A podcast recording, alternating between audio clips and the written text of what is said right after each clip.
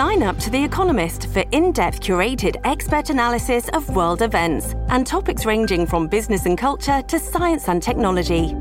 You'll get the weekly digital edition, online only articles, curated newsletters on politics, the markets, science, culture, and China, and full access to The Economist Podcast Plus. The Economist is independent journalism for independent thinking. Go to economist.com and get your first month free. Hey, it's Ryan Reynolds, and I'm here with Keith, co star of my upcoming film, If, only in theaters, May 17th. Do you want to tell people the big news? All right, I'll do it. Sign up now and you'll get unlimited for $15 a month and six months of Paramount Plus Essential Plan on us. Mintmobile.com slash switch. Upfront payment of $45 equivalent to $15 per month. Unlimited over 40 gigabytes per month. Face lower speeds. Videos at 480p. Active Mint customers by 531.24 get six months of Paramount Plus Essential Plan. Auto renews after six months. Offer ends May 31st, 2024. Separate Paramount Plus registration required. Terms and conditions apply if rated PG. Welcome to the New Books Network. Hello, everyone, and welcome to New Books Network. My name is Suvi Rautio, and today we are joined by Henni Alava, who is a postdoctoral researcher at Tampere University. Henni will be talking about her new book, Christianity, Politics, and the Afterlives of War in Uganda There is Confusion, which was published in 2022 by Bloomsbury as part of the New Directions in Anthropology of Christianity book series. Christianity, Politics, and the Afterlives of War in Uganda sheds critical light on the complex and unstable relationship between Christianity and politics and peace and war. Drawing on long running ethnographic fieldwork in Uganda's largest religious communities, Henni Alava maps the tensions and ironies found in the Catholic and Anglican churches in the wake of war between the Lord's Resistance Army and the government of Uganda. The book describes how churches' responses to the war have been enabled by their embeddedness in local communities. Yet it is also in the church's embeddedness in structures of historical violence that religious faith nurtures peace liable to compound conflict. At the heart of the book is the Acholi concept of Anyoba translated as confusion, which depicts an experienced sense of both ambivalence and uncertainty a state of mixed up affairs within community and an essential aspect of politics in a country characterized by the threat of state violence.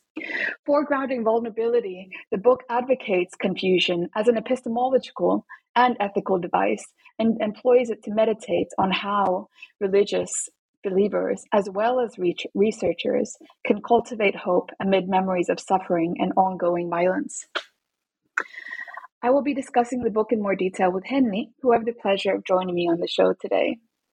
Henni, thank you so much for joining me on the podcast. Thank you, Suvi. It's such a huge pleasure and privilege to get to talk about the book with you. Thank you. Um, so, I'd like to begin by asking you about your background and research interests. What led you to study Christianity and politics in Uganda? Now, that's a question that I guess I could answer in many ways, and each of the possible answers leads us to slightly different conclusions, but uh, let's try this one. Um, I did my master's degree in development studies and uh, for various reasons ended up in northern Uganda during the sort of tail end of the war between the Lord's Resistance Army and the government of Uganda um, in 2006 to do my master's thesis, which I then did on development intervention and conflict. And that was what I was originally going to study um, for my PhD as well. But then, for various reasons, I was away with one of on maternity leave, and during that time, some really incredible research was done already on development aid in northern Uganda and on the sort of depoliticizing effects of aid. So I was left with a conundrum of what to study then that would be new. And I literally sighed to uh, my supervisor at the time that, oh gosh, I'm interested in politics, but I don't know where to study it. Maybe I'll just go and join a church choir. So it was initially this was where it started off from was a joke, but it was very quickly became something very serious because I had a lot of experience singing in church choirs. I had grown up very much in the midst of the Lutheran Church in Finland, and my parents had been missionaries in Hong Kong. So I had grown up with the Catholic and the Anglican and the Lutheran Church um, as a child. But I had always resolutely um, said that I will never study theology, that there's enough of that in my family already. But then once I realized that there was this whole huge sort of area of life, social life in northern Uganda, which hadn't been studied very systematically, which was the mainline churches, which over 90% of the population belonged to, I realized that I am actually quite well placed to do that. And then that's what I did. I wound up in a church choir in in an Anglican and a Catholic church in Uganda and decided that I used the sort of background I had from other parts of my life, though not from my research prior to that, and brought that into into my PhD. And that really does come out clearly in, in each of your chapters. You, you do such a beautiful job at outlining your own life trajectories and, and your own religious faith. Um, and and through that are able to to gain this this very honest and respectful um, kind of correspondence with the people that you got to know and, and, and the religious faith that, that the people that you spent time with, that their world that they live in. Um, but for our listeners who are unfamiliar with Uganda, um, perhaps you could talk briefly about the region where you did your research and provide some background information about the presence of the Catholic and Anglican churches there. Right. So, uh, what northern Uganda is most commonly sort of known for, if you ask people, you just the average person, if they know something about Uganda, they will know about Idi Amin. And if they know something about northern Uganda, they will know about Joseph Kony and the Lord's Resistance Army and the, the rebellion that continued for 20 years, beginning in 1986, between, between the LRA and the government of Uganda. but in the book, I really talk a lot about how that's not a very good place to start thinking about what northern Uganda is. Um, what I would start from is rather by saying that northern Uganda is a region, Acholi in particular, which is a part of the broader northern Uganda. It's a region that has been experiencing violence already prior to the colonial era, throughout the colonial era when missionaries spread to this area, and throughout different phases of Uganda's post-colonial history, it's it's been uh, uh, an area with a lot of political violence and instability, and the Catholic and the Anglican churches, like I mentioned, were were brought to the area in the at the same time as um, colonial rule. So, in the beginning of the 1900s, in around 1910, 1912, which was much later than in other parts of Uganda, where the Catholic and the Anglican churches had been active already at that point for a long period of time. So, northern Uganda was the last area in Uganda to be colonized and also the last area for missionaries to establish their outposts and then established the churches that then grew to be Uganda's largest religious communities. Like I said, in that area, the predominance of Catholics is one one of the largest area or one of the most significant in Uganda compared to other parts of the country. It's a very firmly sort of traditionally a very firm Catholic region within Uganda. And those two churches continue to be really significant alongside a smaller minority of, of Muslim communities in Acholi. But they're, like I talk about this somewhat or some little bit in the book, that they're also churches like in throughout Uganda, they're being challenged by the growth of Pentecostal charismatic churches, which are gaining influence throughout the country. And so, one more thing, maybe to mention about northern Uganda is that not only has Acholi experienced decades of violence, but it's also been the sort of marginalized area in many ways in terms of development and state um, investment in infrastructure, for instance, particularly during this current president's regime, which began in 1986, which is also where the, when the war started. So that's that's how I describe Acholi briefly. Thank you so much for that, Henry. And um, you know, you, you, these themes are something we're going to continue picking up on as, as we as we continue talking. Um, let's move let's move into into chapter one of your book chapter one is titled the gun and the word missionary colonial history in kitgum and in chapter one you trace the relationship of mainland church, mainline churches and the colonial state in uganda to show how these churches have been embedded across northern uganda can you tell our listeners a bit more about this? Why is it important to talk about Christianity and churches as institutional forms in Uganda that are not separate from social reality, but rather as socially, politically, materially, and cosmologically embedded in everyday life. As somebody who's unfamiliar with the Ugandan context myself, um, what's the relevance of this? Um, I, I uh, just um, what what does your research provide in this conversation that wasn't there?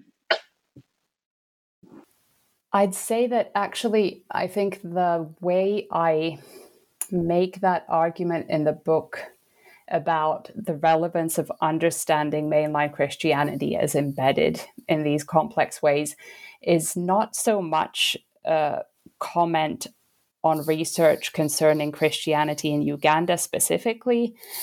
Um, what there has been very little of in Uganda research is research on the northern Ugandan area. Like there's so much research on on churches in Buganda, in the Central Kingdom and that area, but much much less in the sort of peripheries like um, Acholi is considered often to be. So that's like that the chapter contributes to understanding that. But the argument about the necessity of understanding churches as, embed, as embedded is more a comment to broader discussions um, around Christianity in Africa. And I feel that it really begins, or it's really based in my frustration with um, two different types of ways of thinking about churches in Africa and mainline churches in particular, by which I mean like the old missionary churches. And the first of these is this idea that churches are something that interact with something else, like this idea that there are churches and politics, or churches and gender, and churches and development. And then there's like analysis that begins from this presumption that they are two distinct entities, and then you can sort of trace the positive or the negative impacts of one or the other, and usually of churches on the something else. And uh, thinking about churches as embedded, I think, brings a lot to our understanding of how and why churches are actually able to influence any of these other things that I mentioned. Like, for instance, in the discussion about religion and conflict, it's often couched in this idea of positive and negative. But if you think about these institutions as actually embedded in the societies, then it totally nuances the conversation into far more complex questions than whether it's good or bad. Um, so that's sort of one starting point for it. Um, the other starting point for it is a frustration that I've had with um, certain scholars in different fields. There's, I would say, within anthropology and development studies, in in different uh, genres, both of research and practice, there are incredibly important reasons for being very critical of churches and for instance their complete like missionary colonial uh, collaboration which i talk about in the chapter I, there's a lot of unpacking that needs to still be done around that for sure. But at the same time i feel that if it's done without really realizing what that embeddedness is and what it means for people it becomes a very useless critique of everything that goes under the category of church or Christian, that they're just considered colonial impositions and therefore considered somehow negative and bad, which I think is a, I mean, that comes from this post colonial critique, which is very important. But if we just leave it at that and we don't realize that they actually mean something for people in the in the context that they live in today, then I think we're being quite a quite arrogant. And so my my sort of desire to describe this embeddedness partially emerges from the realization that people who live in these churches don't think of them in post colonially critical terms. And for us to only think of these churches through post colonial critique is therefore quite problematic. So maybe that's what I'd say. Oh, and that brings me to actually a third reason why I think it's important is that why I spend quite a bit of time at the beginning of the book sh- so showing these different layers of embeddedness through the past hundred over hundred years history of these churches in terms of their social entwinement with social structures, their entwinement with political and state actors, their land ownership in term and their resource ownership, which is part of the material embeddedness, and then their relationships with local pre-Christian cosmologies. It's only through showing how those interactions have developed that I'm actually then able to ask, so what impact do they have? That if I don't understand that sort of layeredness of their embeddedness, then it's very much harder to understand why and how they're relevant today. Absolutely, and and I just wanted to, you know, as you were talking, made me return to one of the quotes you have in your in your introduction. Um, knowing your your history, coming from a family um, of missionaries in Hong mm. Kong, and um, your your your own husband mm. is also a pastor, right? A so, vicar these days, own... not just any pastor; he's a vicar. and my and parents your parents yeah. and your own faith. I mean, um, mm-hmm. you're, you you write about your your your belief, and obviously, as you already mentioned in the beginning of the podcast, you your whole project started from joining the choir. So, as I already said, you have this deep respect and curiosity in understanding these layers, which I think um, really isn't it doesn't doesn't come naturally for most researchers and quite the counter it is um, what you're describing. It can be a kind of um, resistance to to under rather than understanding a, a, kind of resistance to to even appreciating um, the belief and, and the faith and its necessity in people's life. And it just reminds me of one of the quotes you have in your introduction, where you say, um, someone's asking, an anthropologist asks you why you don't have a Finnish accent when you speak English. And you respond, well, you grew up in Hong Kong where your parents were missionaries. And to this, the, the anthropologist uh, responds, uh, I don't like missionaries. And fair enough, you know, uh, everyone has their own. I don't like all missionaries either. yeah but, but, I think but but rather than you know, I think that's quite a common response. Rather than understanding the complexities of of Christianity, especially in these in these parts of the world, um, you you know, a lot of people just step back and say, "Well, I don't, I don't, I don't like it. I don't like how the churches are present in people's lives and, and you know all the discourse that comes with it as you mentioned through through very much post-colonial kind of narrative and i think um, that really like that quote really speaks to to so many I mean, this is not just me. There's a lot of people who, particularly people who have any kind of um, personal commitments in terms of a personal background in in Christianity who study Christianity in African studies or in or in anthropology or in religious studies. I mean, this is very often the experience is that that it's sort of Christians are fair game for and again I understand there's reasons for that. Like there is a very particular relationship between anthropology and Christian mission, for instance, and there's reason for that and antipathy.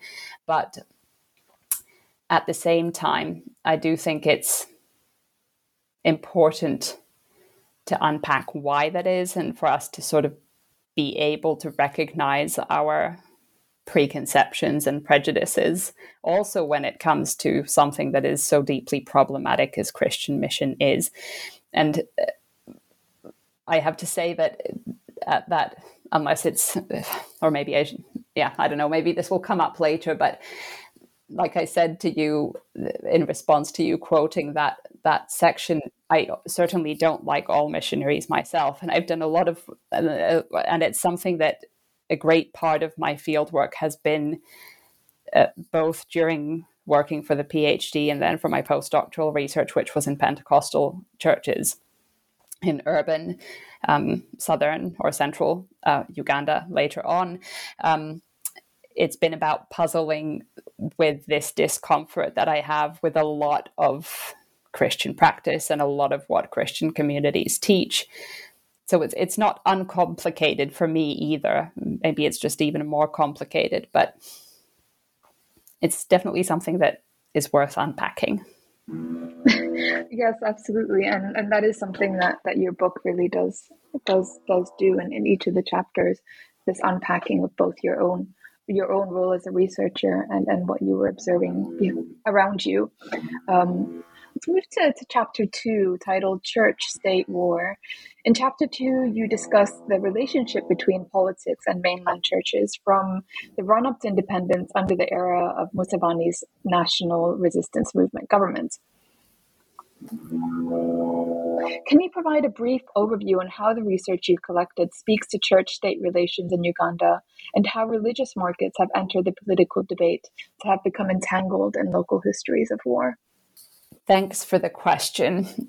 Providing a brief overview of of this very complex issue, I think, is best done by quoting one of my key research participants, who I also quote as a sort of framing or use this quote as a framing quote for that chapter, which is that it is a confusing, it was a confusing time, which is difficult to analyze, which is what what one person I spoke with about the war about the church's role during the war said to me.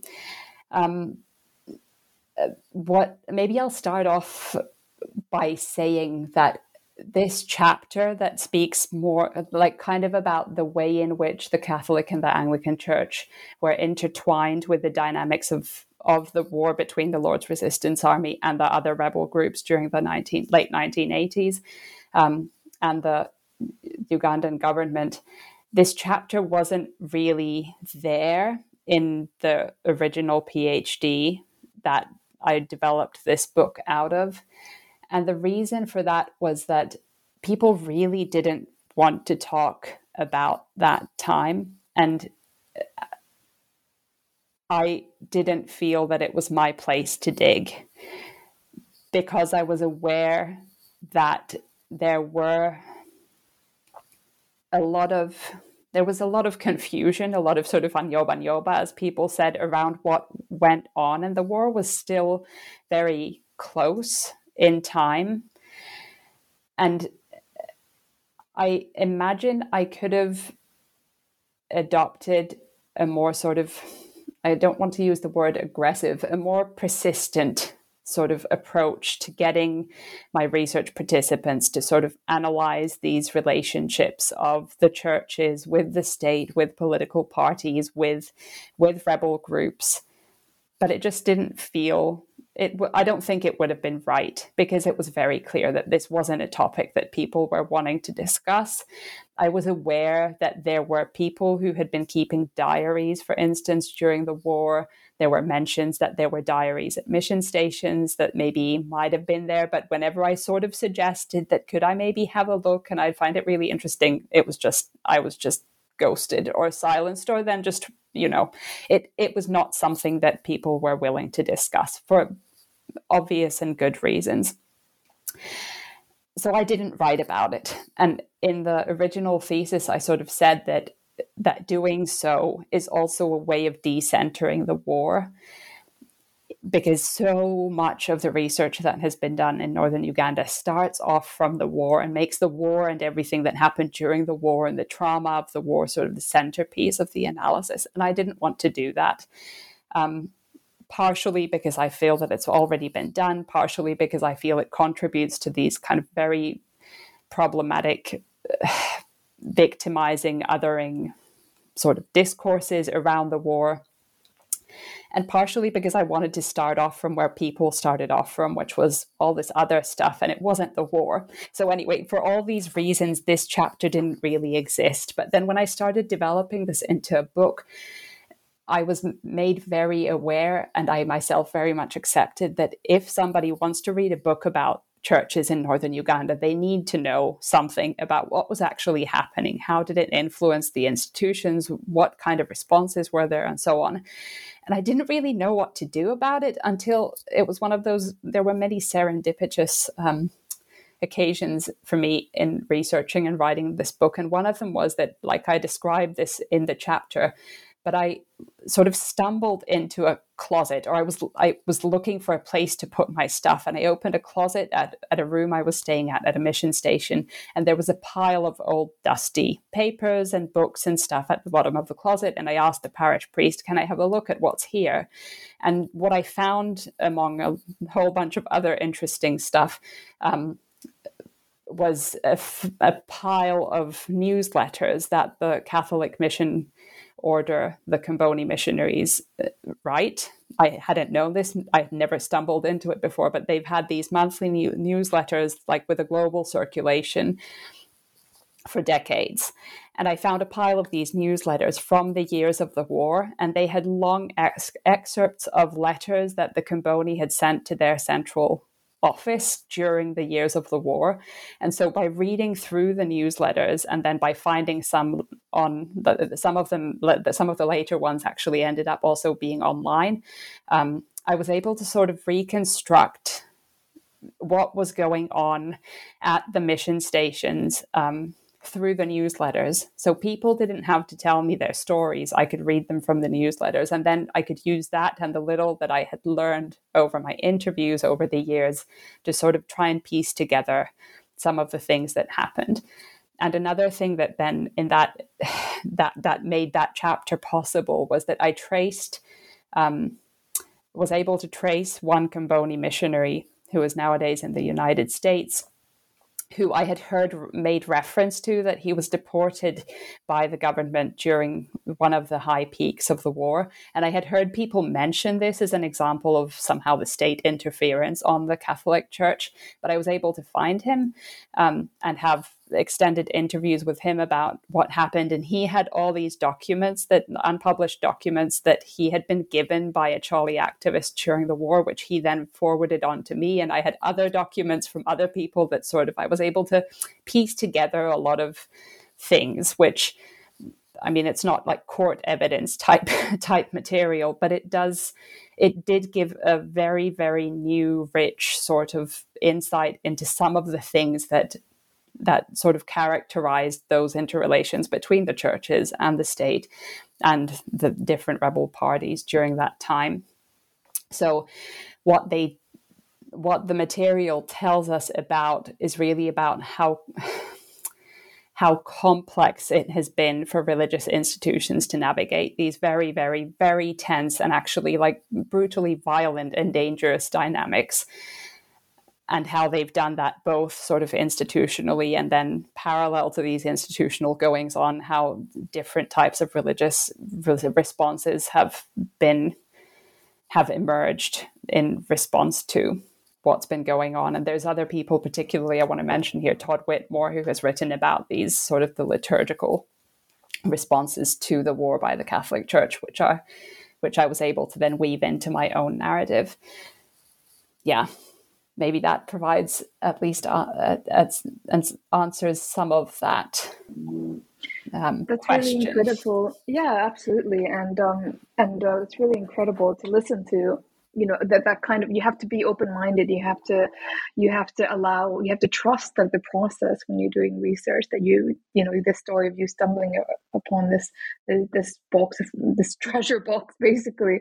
Um rather than using um, okay force or rather than persistently returning to certain research participants and asking the same questions which um, there's a reason as you mentioned there's a reason why people are silent. There's a reason why people ghosted you in the beginning. Um, and yet this box that you came across and getting and gaining consent that you can access the box box and continue working through the material um, that's that's a sign of just being that's a sign of persistence, rather. Um, you you've delved into this theme of um, what you describe the, the, the, the, chapter three. The title is learning to listen, um, learning to listen to silence and confusion. Um, and in this chapter, you portray the difficulties of listening to painful experiences in a region where, as you just mentioned, silence has become a culturally appropriate coping mechanism for dealing with painful memories. Um, I, I enjoyed this chapter on a number of levels, but what I particularly enjoyed about it is how you write about your research experience as um, something that that made it possible to research a war-affected community in a meaningful way, while refraining from taking the war as the primary point of reference. Rather than choosing to break the silence after war, you focused on what people themselves find meaningful and wish to discuss in efforts to understand how they come have come how they have come to terms with the past and how they've used the past to make meaning in the present and how they seek to materialize their dreams for the future. Um, could you talk about this a bit more? How did you learn to listen to silence and confusion in the aftermath of war? Thanks for that question.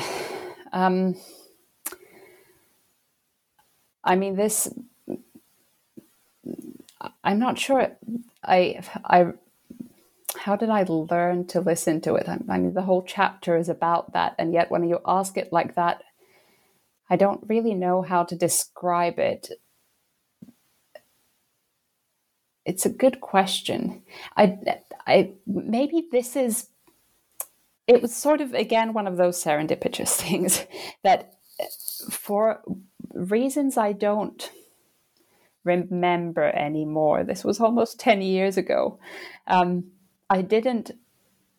Uh, I didn't foreground the war in sort of how I presented myself as a researcher. I asked if I was talking about churches and politics, like with politicians or with clergy, I would often ask about like I should go back to my actual research questions that I asked at the time. I'm sure I have them somewhere, but I would ask about like the relationships between churches and politics. I wouldn't say, so tell me about the time of the war. And so that part of it was that by asking that very general question, I mean, obviously, if you're in a post war con- zone or post war setting, post war setting, obviously politics is partially about the conflict dynamic. But by asking without being specific, I realized that the conflict dynamic was often something people didn't go into. They to- talked about other things. And I was like, oh, that's interesting. Let's see whether this keeps happening. And another area where this was then happening was with people I was interviewing who were active members of the churches and whose thoughts about this question about churches and politics I was interested in. And then uh, they also didn't bring up their personal experiences very often. Some did, but very rarely. And so for reasons I can't really even remember, I started doing interviews with people, like life story interviews, where I'd ask people, So tell me about your life from when you were born up until now, and however much detail you want to share. Like young people in particular who were sort of active parish members.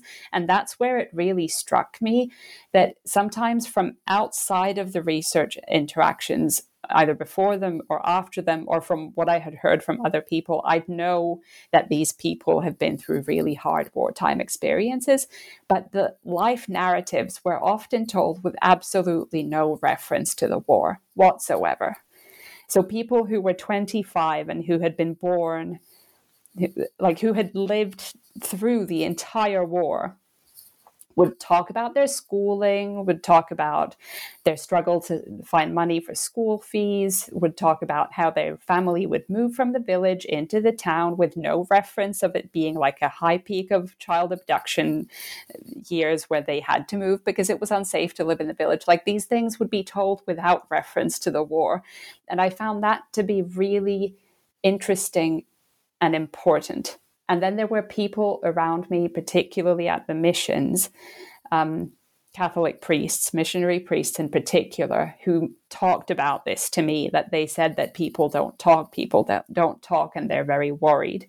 So there were sort of multiple indicators from around me suggesting that there's something about this not talking that's interesting. And then as I was starting to feel that way, I was in contact with the most important anthropologist of northern Uganda, um, who everybody refers to and who I had the great privilege of then knowing by that time. And I wrote to Sverker Finnström to ask about this and to talk about this with him. And he was like, absolutely follow this. And then I started doing interviews with people where I'd ask, So I've noticed that a lot of people don't want to talk about the war. And then we talk about that. And then sometimes they would talk about their own experiences and sometimes again avoid them and just talk about all the reasons why people don't want to talk. So it was i guess that's how i learned was to try and be alert to what people were wanting to talk about and then following that instead of having my I mean, I had lots of agendas that I was imposing, like the whole question of churches and politics. It was my interest. So I was asking people about that. But then when it came to the war, something intuitively just kind of kept me away from it. And like I write in the book, it was also partially like I came to realize in the long term that it was also partially because it was so hard that it was hard for me and it was hard for people themselves to talk. So it was just easier for all of us to talk about something else. Like that in that I shared that experience with with the people I was working with. Yeah, yeah, absolutely. I think I mean I can definitely relate to that. Um, but but at the same time, you do have these fantastic ethnographic descriptions of, if I remember correctly, making porridge or, or rice with one of your research participants and out of nowhere you know these stories her her own story coming out mm. which started from from a scab on her arm or something she had a know, scar on her arm that she started just randomly talking about. Yeah and and this is after months of of you know really spending lots of time with her. And um so again it's it's it's just another reminder of why why it's so important to to to allow for that ethnographic um, opportunity of just spending time with people. And and and again you didn't want to use the word forcing stories out of people but but being persistent and, and just allowing them to be who you who they are. Because also what's what i find so so fantastic about that descri- description of of her is that you you juxtapose it with with what how she usually presents herself and how you had kind of gotten to know her as a very bubbly, very optimistic and and um, you know someone who just gets along with everybody, kind of kind of woman member of the church, and you would never have imagined that she had uh, stories of, of a violent past. Um, so I think that's also really important to remind ourselves as researchers to, to, to not, or just as people, not to assume that we know people's pasts according to the front that they, they give. Yeah, give and one I, another. And like in the research, this is definitely something that I spent a lot of time thinking and writing about. Is that in the context of research on war in particular, there is a I mean, there there is a fascination for stories of suffering that we have as human beings that we have as researchers. And there is a lot of research that begins from the presumption that we have the right to ask people to tell, that we have the right to ask people to share their hardest traumatic pasts, even when there is no training, no sort of nothing set up to ensure that potentially re traumatizing research encounters will that that people have some kind of support system afterwards. I mean, I, I there's just too much of that kind of research, and it has been rampant, rampant in northern Uganda. Like researchers coming in for a short time, doing stints of, oh, so tell me when you were abducted, tell me when you were gang raped, tell me when you were mutilated, and then they leave, and that's just wrong. And it, it wasn't really until yeah. I mean I, I say that in a very heated way way while at the same time i recognize that i too was one of the researchers who went to northern uganda because i was interested in the war and how people were coping in the aftermath of it. But there i guess the privilege i had of having more than a little time that i had eight months and then I was able to return. I knew that I wasn't in a rush. And because I wasn't in a rush, it was possible to allow time for me to realize that this wasn't something that people wanted to center in how they presented themselves. Yeah. Yeah, absolutely. I mean, a lot of your stories are also of, of people's deepest faith and, and moments of pleasure and happiness and hope. We'll return to those themes um, further in the interview.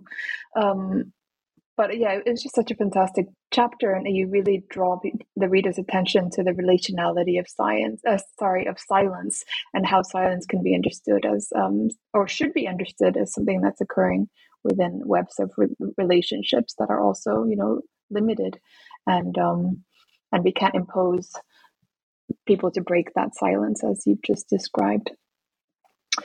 Um, chapter four is titled, a fantastic titles, To Stand Atop an Anthill, Performing the State in Kitgum.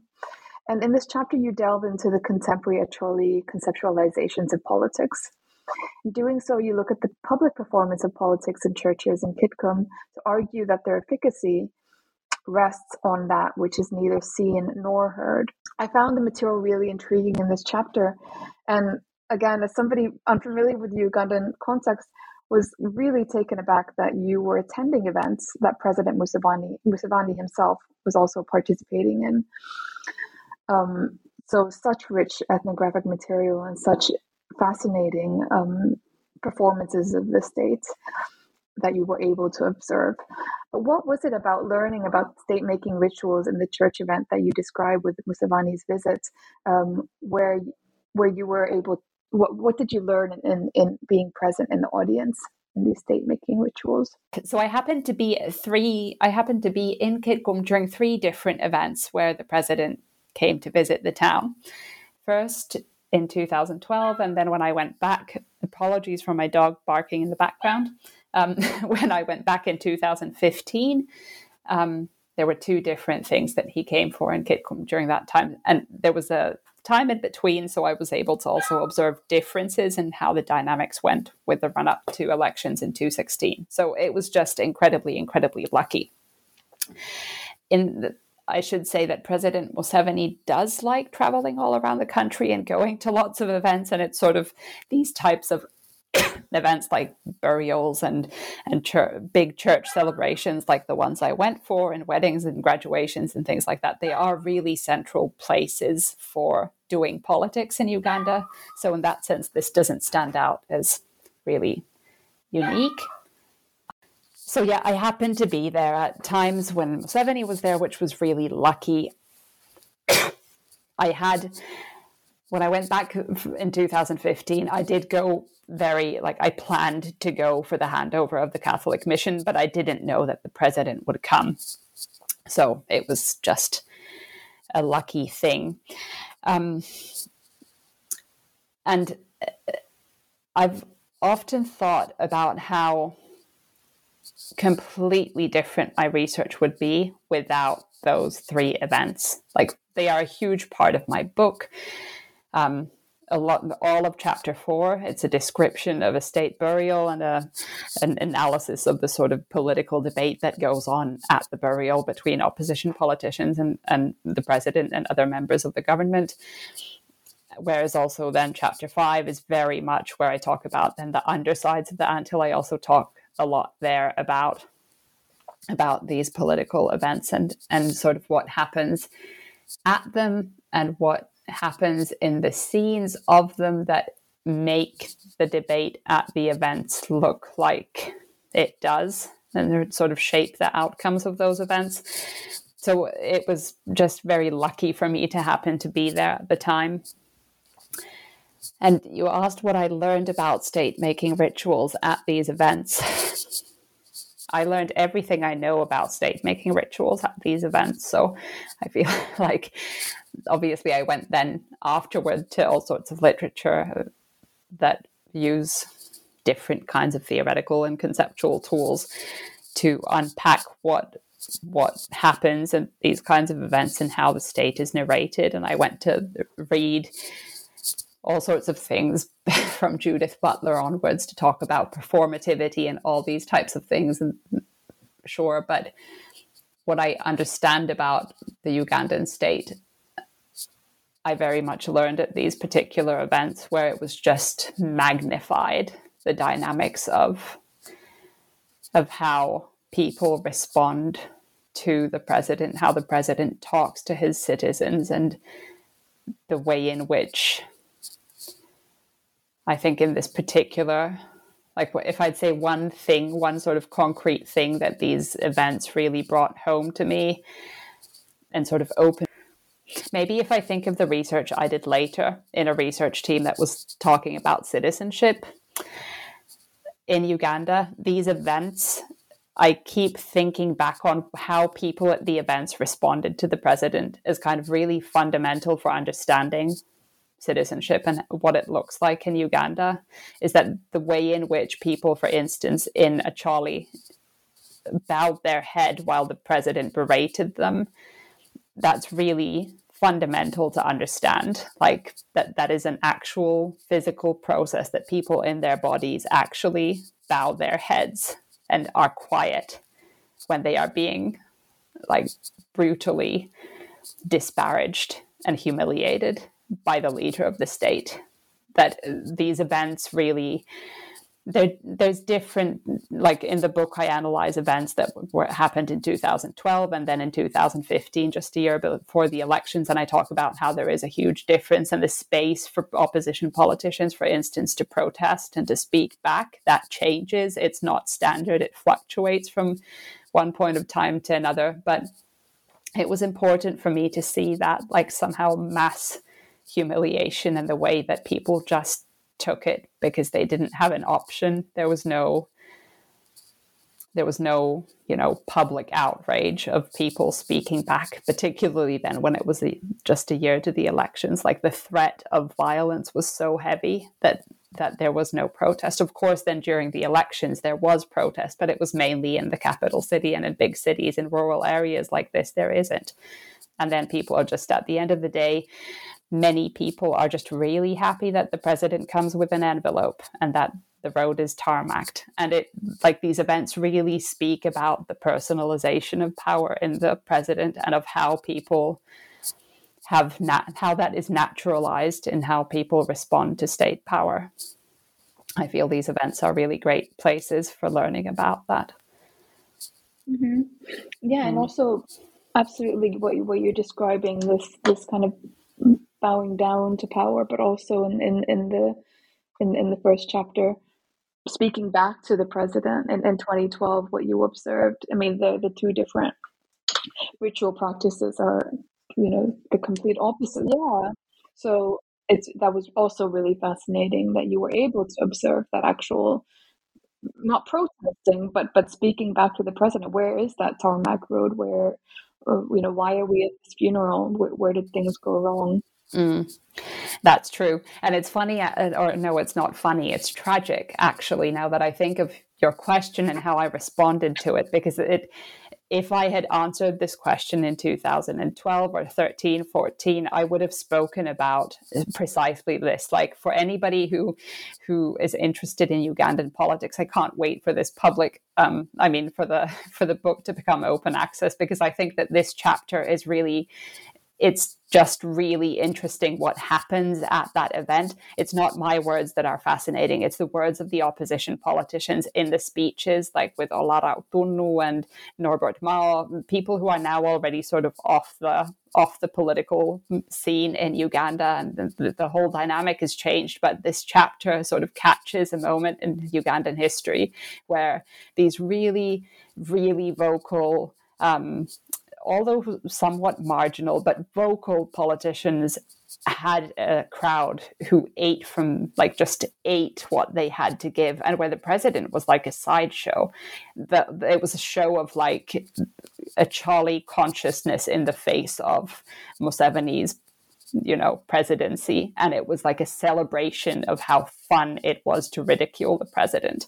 Like it was the 2012 event was like that but the way i answered your question now really if i reflect on it it speaks to what i've seen happen since i finished the phd and since i finished the book that like in the most recent elections this sort of cramping down on political space has just gotten worse and worse and worse in Uganda. And in research I've been writing, like that that is in the books, particularly, or it's not in the books, but in the pipeline with my colleague Jimmy Ssentongo, who I've written with on the sort of political mood in Uganda over the past few years it's it's far more dim like this sense of there being political space has really it's not really there in the same kind of way that that it feels the feeling is very different. But i guess I would like to say that these kinds of memories of these historical moments where people have been able to protest, and also in the more, more recent Ugandan situation, like with with the mm, opposition, the current opposition leader Bobi Wine, who's a musician and like a, a, ghetto politician superstar the way that people were excited by the his campaign prior to then being everything like just being shut down by the state and the election being captured by the state. There, these moments are important as as historical sort of records for people to dwell on and to remember that there is the possibility of space for thinking of a future that is different. And in that way i'm i'm really glad that i was there at that time because if i had missed this sort of celebration and spectacle there was no other moment where that kind of you know where the state was actually really firmly rendered open to critique or not open to critique but forced to be critiqued. Yes. Mm. Yes, and again, uh, not just the time that you were there, but you were there spatially. Again, it, it was relevant because it was a religious event, mm. right? So, well, it was and it wasn't. Now, that's the interesting thing that that in a way, I feel that like in a way these kinds of events like there's this whole sort of way in which religious events and these kind of public not just everyday sunday services although those too sometimes but these bigger public event bigger public religious events whether they're sort of at a parish level or bigger sort of regional events there is a way in which politics tends to use that like the Acholi concept of chongiwipia of standing on an anthill. Like I write in the book that politicians tend to use churches as the hand- anthills that they stand upon.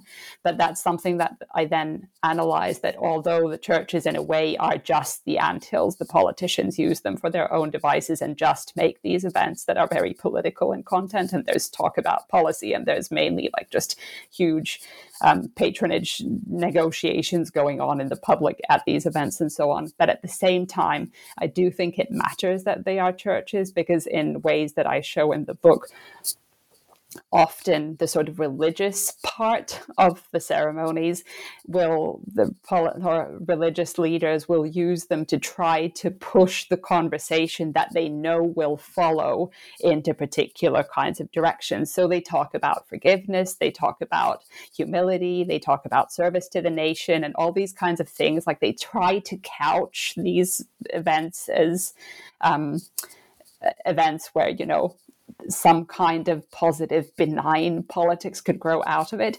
sometimes. Then there's there's three different ways. There's this that i described but then there's events where the politicians are just left out. Like particular not the anglican church doesn't but the catholic church some individual clergy are really good at just saying nope they don't let them in and then the politicians are allowed there but they're not allowed to talk. So then that becomes a different kind of arena but you need to be very special to be sort of be able to do that. And there's not many people in uganda who can. Um, and then the third kind of event is where the even the religious setting of the, the religious section of the event is couched to or it's all structured around supporting this performance of statehood in the person of the president. So, like in an article that's coming out in a couple of weeks in, in the Nordic Journal of African Studies, I talk about one of these events um, that was that happened hold on two years ago that i was lucky to be able to watch live on tv where the whole sort of religious sector all the religious leaders like throughout this ceremony were all just talking about how wonderful the president is and how wonderful it is that he is like he is the benefactor of the nation and he is keeping us safe. So these religious events also or the religious component of these events plays very different um, roles in relation to the political process happening at them at different times. And it's not necessarily something you know beforehand. Like it can go in quite different ways. Like you have one rebellious bishop who's at the who's at the microphone and he can turn the whole tone of the whole event into something different. So it's really it's interesting interesting how it can look very different at different times. Okay, thanks so much for Henni. That was so fascinating. Um, is there something else you want to add that um, you write about in in chapter in chapter five, the underside of the ant hill, where you look at crafting subdued citizens? Um, is there something you'd like to talk about in more detail for our listeners to, to understand the content of that chapter? Yeah, thanks for the question. Maybe since I already spoke a little bit about the differences between the different types of or the different events that Museveni was at that I analyze in these two chapters. Um, what I could say is that again, here is where I feel that the sort of power of ethnographic research is is what made this second chapter possible. That if I had only attended the events, I would have probably had quite a different understanding of what was happening and how people were maybe interpreting things and and what it meant that there was no critique uh, of the 2015 ones for instance.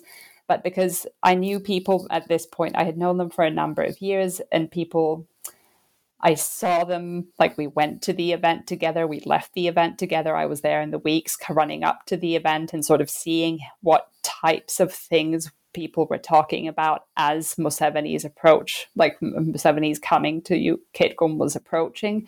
It was possible to understand those events as like within the context of where they took place and when they took place. So, like I say, I talk in that chapter about about how these performances of statehood they although they take place upon the anthill to use this Acholi um, idea of chongiwibie, of standing on an anthill. In this chapter, I think about all the things that are sort of under the anthill uh, the rumors, the silence, the fear of past events, and the fear that it might erupt again. Um, and, and both of those things, both the public performance and then the sort of subdued um, everyday, the underside, I feel are really important for understanding understanding how politics emerges in the in the post conflict context and in Uganda in general, that they're very different but very intimately interlinked realities, like the public and the the hidden or or the stage and the backstage. So that was a I could maybe just this is not related to the substance matter maybe so much of the of the chapter, but I have to say that this was one of the places this chapter where I really um, it was kind of hard to write because this and I remember here I, I owe a great debt of gratitude now that I think of it to Cecilia Lunken, who has written about, who I cite quite a bit in that chapter. She's studied like state making in these paramilitary um, training events that Ugandans, mm, many Ugandans attend. And I remember talking to her early on about how it's hard to get a sense of what's going on, that it's hard to really know what's actually happening. And I don't really know whether people really believe in these rumors that they talk about or whether they're like, I don't really know. I remember like telling her something like this, and she was like, But Henni, that's exactly how people feel. And that was that was like super super important for me to understand a little bit like in the whole thing about silence and about discomfort about silence that this whole this this whole sort of experience of not really knowing what's happening and not really knowing how scared or suspicious you're supposed to be about different things that you encounter. This was i mean in uh, I remember a lot of people have commented on drafts of this chapter by saying that you were really paranoid and I write about like how I got really scared at certain points that I was being tracked or that my mobile phone was being listened to or that something that I was doing would get people into trouble or these kinds of things although I wasn't talking with any political activists in that kind of way. There was no rational reason for me to fear for in in a, in many ways, but still I did feel uncomfortable, and that and f- figuring out like what was what all to make of all of that was really a huge part of writing this chapter. And like I said, it was just important to realize that it wasn't just me, but it, it's what everybody in this kind of authoritarian context lives with all the time. And it's a huge part of how the state holds power is that people don't really know. So that's what the chapter is about. Yeah, I mean, I, I, I don't, I don't, I don't quite know how productive that is. People, if researchers just expect to take that, that kind of advice, you know, stop being so paranoid, because that's a very selfish way of of looking at what what research or especially ethnography is because you're working so intimately with people who can't leave that context. Yeah fair enough. One day your research will come to an end and you'll catch a plane but um your your it also shows your your complete awareness and and and respect to the people that you're working with because um that paranoia will, will as you just described continues in the society um where, where we where we work but but that other side of of um, living with the only way that people who live in this kind of paranoia and um, and qu- constant questioning, the only other way of living is to live with faith and to live with um, peace and forgiveness and hope and a sense of moving on, which is what you write about in chapter six, titled "My Peace I Give You: Utopian Narratives of Inclusion and Boundaries of Exclusion."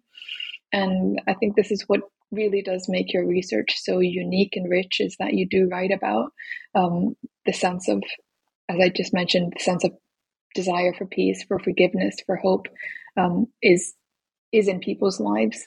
And um, at least that's my in, interpretation from, from that chapter. Someone who's very, again, unaware of the Ugandan context, especially in, in, in the northern Ugandan context where you write about.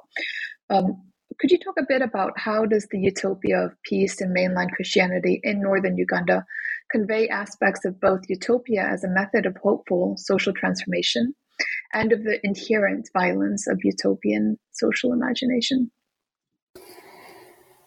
Sure.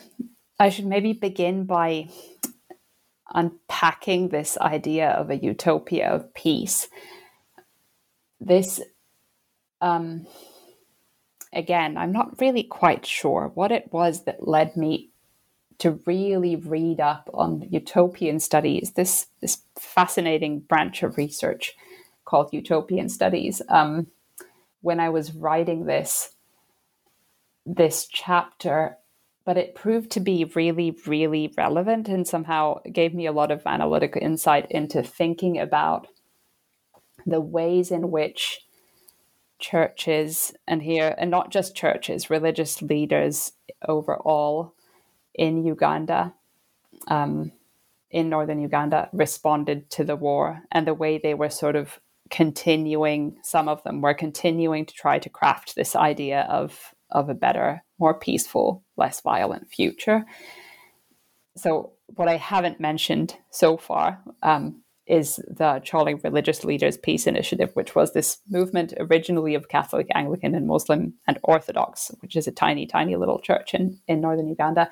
This movement of religious leaders that started up during the war, where religious leaders tried to respond to the violence in different kinds of ways. They were in direct um, negotiations with rebels and with the government. They went, like as they said, they went out into the bush to try to negotiate for the rebels to give um, or to release captives and abductees and they had all sorts of you know peace events and they they started doing advocacy work to get the world to wake up to the northern ugandan crisis because it was very much under acknowledged by aid organizations or the international media for a really long time.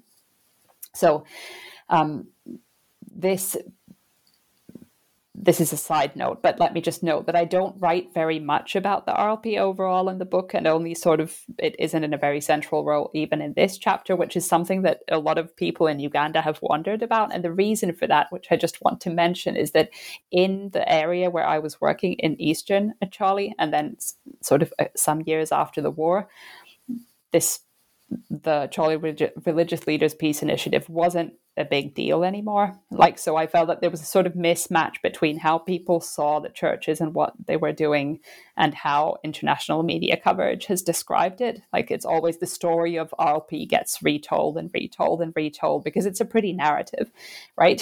that there was a terrible war and then religious leaders came and there was peace. But it's just, it, I don't think that's exactly how at least from Kitgum, that wasn't really the way to tell the story at all. But details about that are in the chapter. But so back to the narrative and to the, your question, um, this this vision that the RLP, that the Religious Leaders Peace Initiative had, really resonated to me with this idea of utopia. Because if you think of the history of violence in Uganda, like from the time of colonialism throughout um, the like eras following independence, like there's been so much violence, and in the north, it's just continued up until very recent years, and now there's violence out violent outbreaks in South Sudan, in in um, the Central African Republic, in in um, the DRC that are all intermeshed with what's going on in Uganda. I mean, this is a very violent place of the world. Like the the way in which colonialism established boundaries and power dynamics in this area, and the way small arms and international politics have meddled with this area, like it is, it is very violent. And if within that context you have a bunch of people come and say, let there be peace. We will no more, we will not have swords. We will have we will we will sow the fields. We will have people wear black and white and Anglican and Catholic and and uh, Acholi and Baganda, and everybody will love each other. Like this kind of vision, it does sound like a place that isn't. Like it does sound like a utopia. So I felt that the concept of utopia really captures a lot of the sort of immense contradiction that goes into speaking about peace the way that religious leaders have done in this context. So that I think that that's how I sort of got got pulled into the thinking about this as utopia. But then what I argue in the chapter is that it's not just about these public proclamations at all, that they're part of it and they're important, and many people cite them and refer to them. But what really I think is much more powerful is how this kind of idea of hope and of of forgiveness and of moving on really just flows through people's experiences in the churches I studied. Like I describe in the chapter about, like, for instance, I spoke about these interviews I did with young adults about like their experiences of their life, and I knew about some of their stories, and I, and then to have all those things in my mind as I sang with them at the front of church on Sunday mornings, almost every Sunday, they wanted to sing this praise song before the church actually got started or during communion, where they would sing, Things are getting better things are getting better. And it would just like we just sing the same thing. When the Lord is on my side, things are getting better, things are getting better, things are getting better. And it was just we would sing it on repeat. And you could see that people felt it, they believed it, they trusted in it they had no money they had no jobs they had like they were on every sort of clinical measure a lot of them were severely traumatized but when it just like I use some kind of language of like how it flowed or glowed or something, but it really did. Like it was really powerful to see that that and feel that like in the praise practices of people and in how they spoke about what the church meant to them, what the choir meant to them, how much it gave to them. So I feel that that's another layer layer of the utopia. So it's not just about the public proclamations, but people's experiences of community, of faith, of like overcoming boundaries within their churches, for instance, where it, it was like a the utopia was already there. And People believed that this other place, this other way of living, is already there. So I think that there is like a lot there that you can. You asked about how how it speaks to like utopia as hopeful social transformation that there is there's a lot of you know there's there's resources in that that can clearly and are clearly being used in communities by religious individuals and, and institutions to sort of inspire transformation. But then the underside of it is that that in these beautiful, evocative, um, emotionally very touching sort of spiritual places, there is a lot of boundary work that comes with creating this community of us that uh, what I write about in the in the book is about like the way in which these same communities speak like the most horrendous homophobic um, exclusionary discourses promoted in these same religious spaces in ways that that sexual and gender minorities in Uganda have felt the brunt of, like absolutely brutally. Um, so there's a paradox in that. And then something I don't write about in the book, but that actually came out in my later research, is that in the in the same choir where people um, have all these things that I described about community and about hope and so on. For instance, the way in which single mothers who fail to reach the standard of being the good Christian woman who has a husband and who's committed with that husband and whose co- husband is committed to them and they are raising the Christian child. Everybody who doesn't quite reach that mark is an outsider. Like they are very committed, but they still often feel excluded like they like so that there is this constant tension between belonging and then the very very tight boundaries within which you should belong to really be at the center of the community. So that's that's where i think that chapter sort of speaks to that tension. Thank you. That was really really beautiful Henni thank you so much Henni that was really beautiful. And um your your answer your answer just now really draws on again this notion of confusion in the church, which is the main theme of the book itself. Um, and this brings up brings us to chapter seven. In chapter seven, you write, quote, churches with their utopias of peace, harmony, love, family, and forgiveness obviously feed into beliefs. Here, the belief is that churches are more holy and ideal. I believe it is the contradictions between these cherished beliefs and the messy reality of money, power, and the mistakes and conflicts to which they give rise that people label confusion in the church. So, as I was reading this, as somebody who's very much an outsider to the Ugandan context, but also to broader themes of anthropology of religion, um, I, I, went back to this question. I know you write about it throughout your book, but um, I'm going to ask you anyway. What is it about the role of churches in the Ugandan context that makes these contradictions or what you describe as confusion as so unique?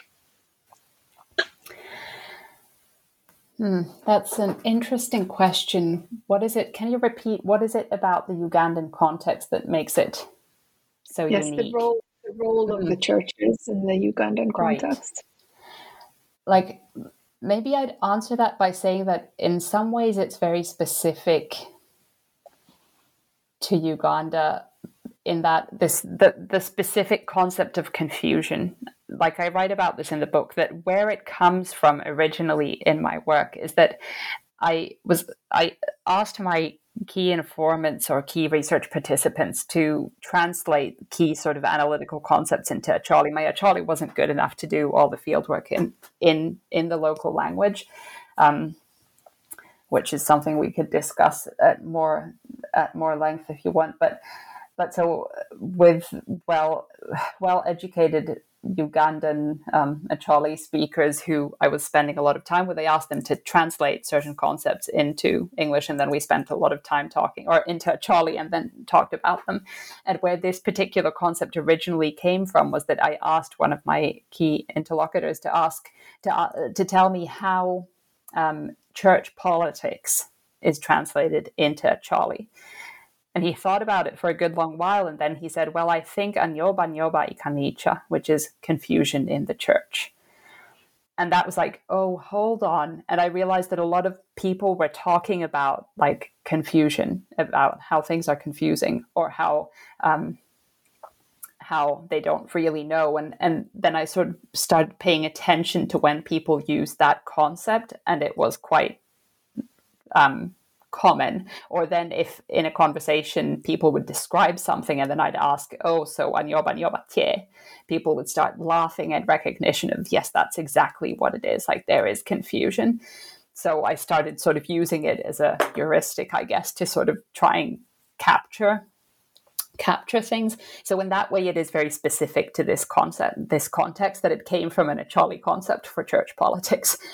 Um, and but I think it is actually absolutely universal. And I've used this sort of Acholi understanding of the tension between all these ideals, not just the ideal that the church or this belief that the church is more holy and ideal, but but just all sorts of like the tension between the beliefs in goodness, in in forgiveness, in compassion, in solidarity, in in you know love and and all these things that the Christian faith has as sort of central parts of theology in many Christian contexts, like the tension between those very beautiful ideals and faiths and the material reality of churches as institutions that are embedded, like that that tension to me is captured by this idea of confusion because for a lot of people who are believers they see both things that they can feel these really powerful emotions about how they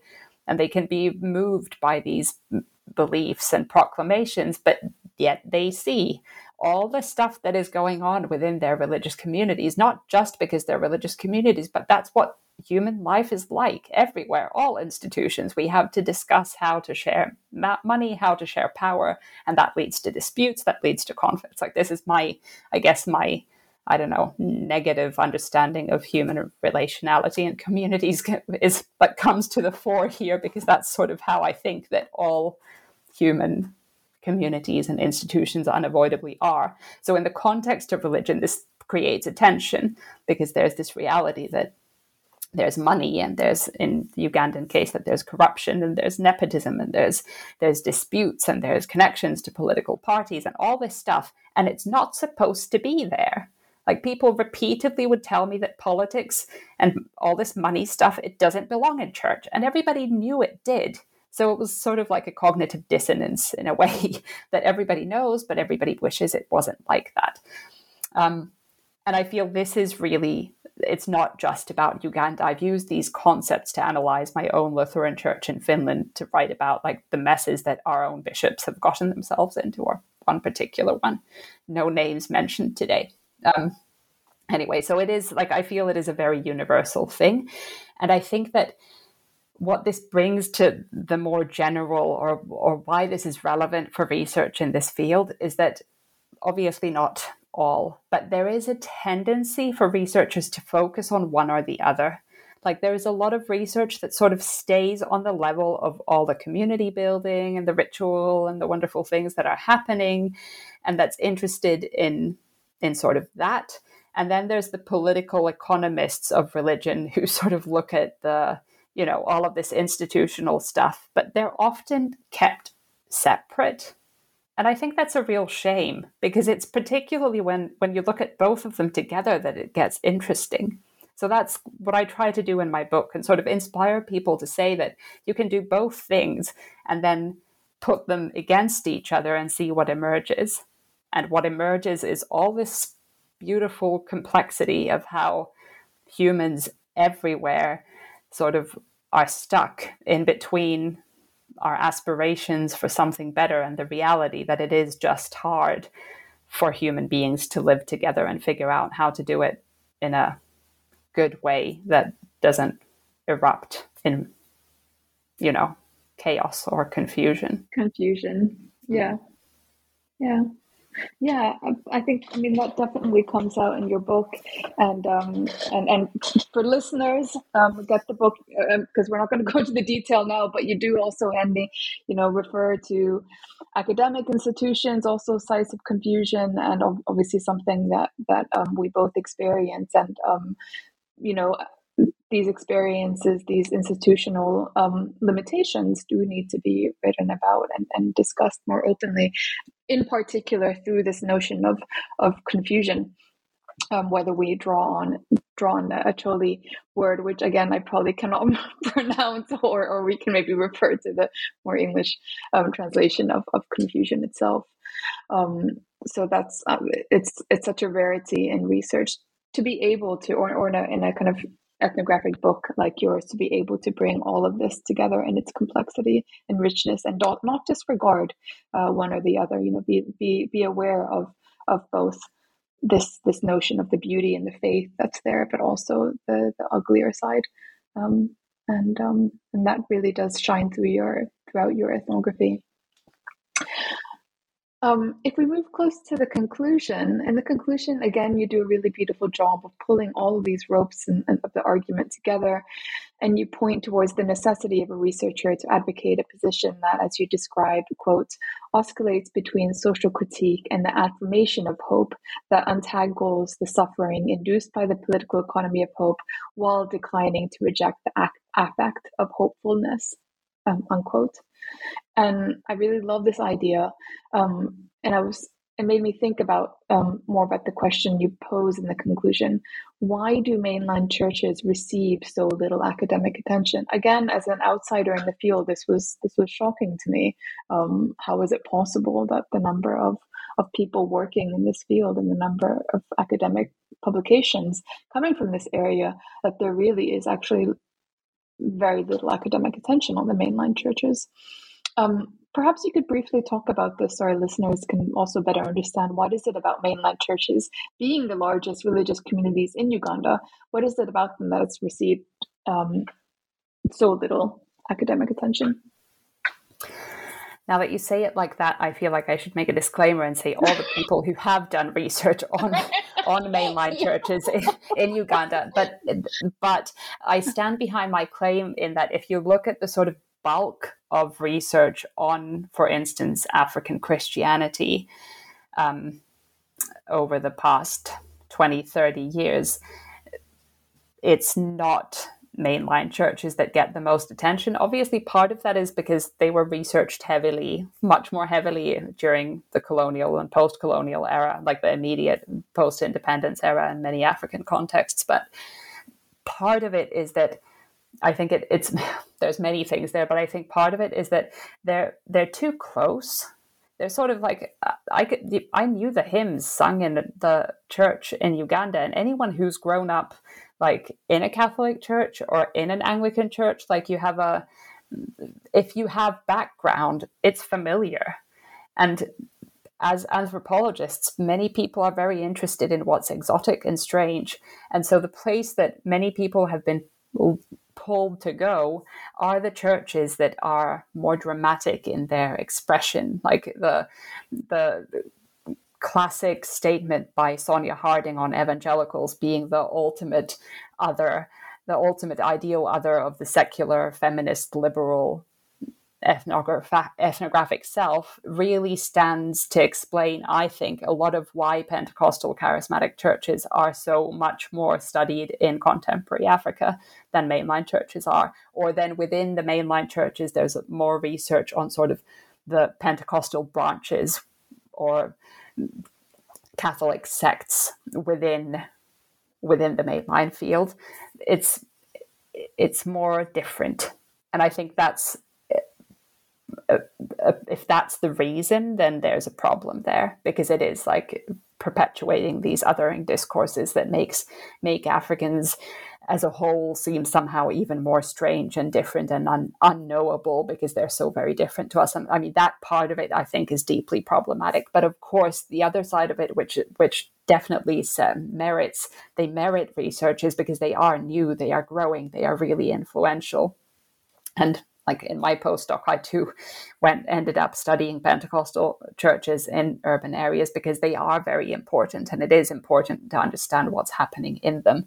So it's it's not like I'm saying that we shouldn't study them at all, but I think it it sort sort of I've found it me- meaningful to stop to think about why it is that we haven't studied them that much and part of the reason, like I said, is that I think they're very familiar, and part of it is like I, we turn back to the beginning of the of our talk today. Today's will be is that like I've had people tell me that they just you know there's also it's it's totally okay to nonchalantly apparently for researchers to say you know what? I don't like missionaries. I don't i'm not interested in what happens at church on sunday morning. I'm not you know not my thing. So they people just don't. And so instead of following our interlocutors to the spaces where they spend time on a sunday morning we talk to them about things that we find to be of interest. And in Uganda that has led to not I wouldn't say for anthropologists, but for for political scientists studying Uganda that has led to like a gross oversight in that I've had political scientists tell me that religion was relevant in Uganda during colonialism, but it isn't anymore. But they've also come to tell me I've proved them wrong. So that gives me some sense of I'm happy about that. well, one person has. I shouldn't generalize here. yeah. But I mean, it's exactly. I mean, you're able to pull these pull these disciplines together, right? So, so that's that's what is. You're able to kind of re- remind people of the conversations and, and the experiences mm-hmm. of people that they're working with that might not otherwise be confronted with. Well, I'm glad you say you say that I managed to pull them together because my feeling very often has been that I just stretch myself incredibly thin by by going to all sorts of directions. But I'm less anxious about being stretched thin as I was before. I think it does come together in the end into like it and it brings us to this idea of confusion and that i think that being stretched thin in, st- in terms of reading into different disciplines and trying to understand how different disciplines understand understand the world really it it sort of um, it helps maintain a fairly humble stance towards how much we really can know because it's impossible to be master everything and it it's problematic to even try. That's kind of how I've tried to get my or find peace with this sort of interdisciplinary orientation that I've ended up adopting. Yeah. Um, but Henni, how are you being stretched these days? What have you What have you been working on um, since since Christianity, politics, and afterlives of war in Uganda? There's confusion. What have you been working on since since your book was published? Although it's been very recent, um, but I'm sure our listeners want to hear about the kind of current projects that that that are going on in your life. Well, speaking of being stretched very thin indeed, um, I ended up, for various reasons, jumping into something completely new. In fact, right about the time when the book came out, I started working in a new research project where I was very lucky to find people who pulled me aboard on, on their project with a proposal I had developed, um, which is on something completely different. And I'm doing ethnographic research in Finland on families' experiences of pediatric persistent pain and its care. So I've been sort of learning about medical anthropology and science and technology studies and childhood studies and parenting studies. Um, so completely new things. But the more I read, and the more, just this morning, I was in an interview with um, with a member of a pain uh, care team, and I was I was listening to her talk about what she does and what her aims are as a researcher, as as um, a practitioner, a clinical practitioner in her encounters with families, and she spoke about hope and about like the the importance of finding ways for us to connect or for her to connect with the parents with the child who is in pain of the, helping the parents and the child connect better with each other and to sort of nurture this sense of hope that things can get better even in the midst of enormous suffering. And I sat there listening to her and thought, well, this is what I've been doing for the past 10 years, even though in a completely different context, that this this thematic of how people um, live and overcome adversity is right there at the heart of what I'm doing now. So I don't really know yet how it will happen, um, but I have a hope, a hope indeed, but um, accidental addition of hope. But it is a hope that that it will be possible for me to somehow not do a it can't be like a simplistic comparison as such but that it would be possible for me to bring what i've learned from people in post-war northern uganda and what i'm learning from people living with pediatric pain here in my own society and in my own communities to bring those somehow into discussion with each other in terms of how it is that people survive adversities, difficulties, and how how hope is nurtured and where it fails and how it fails in the middle of suffering.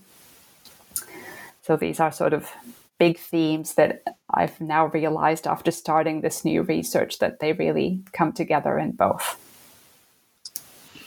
That's so meaningful, Henni, especially considering the current time that we live in. Um, you know, a lot of a lot of places, a lot of people um, still dealing with um, the aftermath of, of pandemic um, or still living in, in the pandemic restrictions, let alone all the other many tragedies that have happened and continue to happen continuously. It just seems like such a meaningful theme to continue researching this notion of hope and, and how people still manage. And I, I love the idea of, of bringing these, these research threads together. Um, I personally really look forward to hearing more um, about how they unfold, but I'm absolutely certain that our listeners do do as well. Um, but for now, Henni, I want to thank you for putting your time aside and for joining us to talk about your fantastic book. I had such a lovely time. Thank you, Henni. Thank you, Suvi. And I just want to mention here, because um, at the end, to say that uh, although the book is unfortunately really, really expensive, um, as it is at the moment, there is an open access copy coming out now um, in less than a year. So if anybody is really dying to get their hands on it, then I have um, discount codes. Get drop me an email and I will gladly pass them around. I'm sure there are many people dying to get their, their hands on the book. Um, so please do contact Henni Alava directly. Um, thank you so much, listeners, for tuning into New Books Network. Have a great week, everyone.